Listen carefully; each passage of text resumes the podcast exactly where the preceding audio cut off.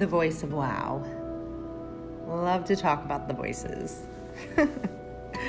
Especially because that conversation tends to be um, so many opinions and so many people. I don't have voices. Yes, we do. It's called internal dialogue. Um, it's called conversations. We did it as a kid while we were playing. I'm going to put this little guy right here and then this little guy right here. We didn't think anything of it till the industry started labeling people with voices. Do you hear voices? Oh, you must be blank. Because everyone has a label for everyone, a box they want people to fit in. Um, so we all have internal dialogue. We're all, we all have places.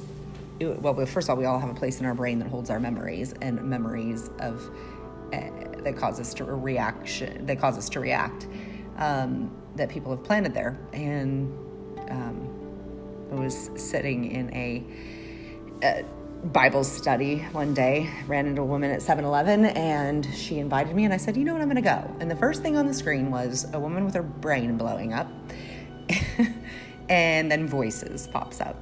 And I was like, Huh, I know I'm in the right place. He said, What three voices? Um, what three places are the voices from? And I'm thinking, You got to be kidding me. this is really happening. First of all, it's not three. So he, a bunch of people raise their hands. He's like, uh huh, uh huh, uh huh, kind of, uh. And I raise my hand. I'm shaking as my hand goes up because I know my answer is not what people in the church teach. And I said, the voices in our head come from, they've been planted there. They've been planted there all our life by different people. And because people don't, I don't say this, but because people don't know the brain and we're not training the brain and we don't study the brain, especially in religion, we don't know that we have this place in our brain called the hippocampus that holds memories and voices and things that people have said to us are being planted in our in that place. So I said, so I say this. I said, well, they're coming from all the things that people have said from us, um, and they've dug down and made a home in our brain and they're growing. And he says, no. And I giggle because I'm like, I, it's what I expected. And he goes on and he, you know, he gives his three answers. And, and actually, when I said it, you could see the nods in the women's heads in the room. And then he says, no. So, um, the voice of wow, that's one of the voices I, I recognized tre- teaching the courage training camp. And it was this one it's the subversive quiet one that I believe so many of us are guilty of every single day, especially in religion, because religion teaches bad, good, right, wrong, and that, not that those are bad things to teach, but as if there's no as if there's no you know layers to that thought process. Um, the voice of wow goes like this: Wow, oh, did you know she has blank? Wow, did you see that she? Me to the guy wow, he doesn't know what other places the voices come from. Wow, I heard that. Wow, did you know she has tattoos? Wow, the voice of wow. And my theory about the voice of wow is that it's one of the most damaging ones out there because it puts us in a constant place of judgment all day long and elevation and you know, if I can find this flaw in somebody else, then I must be better then. And uh, it's a day, it's one to pay attention to. It's one to look for. It's one to realize that what we're doing is we're comparing their sin to ours and their mistakes to ours and our good to theirs. And com- if comparison is the thief of joy, which I have another theory on what else it is, but and we've got that voice of wow, we're doing it all day long and I think some religious people come back and says, well, it says that we Christians need to judge each other. Well, that's a whole nother conversation. I'm trying to keep these at four minutes. So um, maybe eight is the goal. Um, but I like four. I like four minutes to save the world. So if we could all just stop going, wow, and realize every time we do that, we're getting a hit. We're getting this little chemical hit, the elevation chemical um, makes us feel better than someone. And um, I, I'm not saying I've perfected this one. It's one. It's the hardest one to beat because it's happening all day. especially if you're an educator or a deep thinker or you think you have answers that other people don't have. Uh, it's it's a hard one to beat. And why beat it? Just beat it.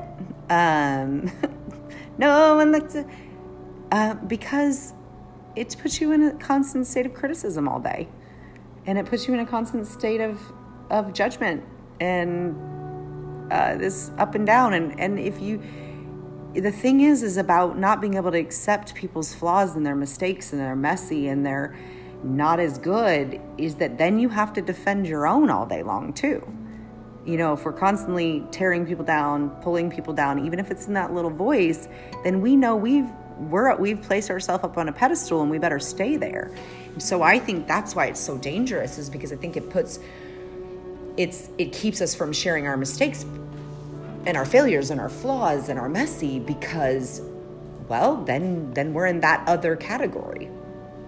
And it puts us in a constant race to stay up on this self you know well if that's bad then this is good so i must stay on the good stool as if we're not all sinners, as if we all don't make mistakes, as if we all don't need mercy and grace, as if we all don't have something that someone could say wow about. I mean, even just the fact that we're saying that, someone could say, Wow, did you know she wows all day long about other people's stuff?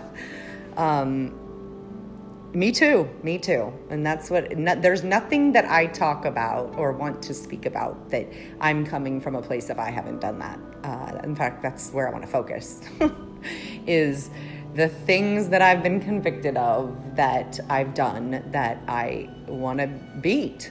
You know, we got lots of things to and that I want to win. I want to win the voice of me too, and you're not alone. And I've made that mistake as well. And you know, you're you're safe, you're valuable, and you're loved by me because somewhere in there, because just because, end, end, period, dot, just because. How do we get to that place? I'm sure so many people ask, how do I get to the place where I feel that way about people? you got to do the deep dive digging to figure out what things you have. And if we can't get to the place where we see our messes and our flaws and our mistakes, then it's really hard to get to a place where you can say, I don't care what you've done and I don't care what mistakes you've made. I care about you and I love you, meaning love to me, meaning I believe the best. Um, I want the best for you. And I find that to be true about anybody. Um, so I don't find saying I love somebody to be hard to say because I truly want the best um, and believe the best um, in people. Eight minutes, boom, done.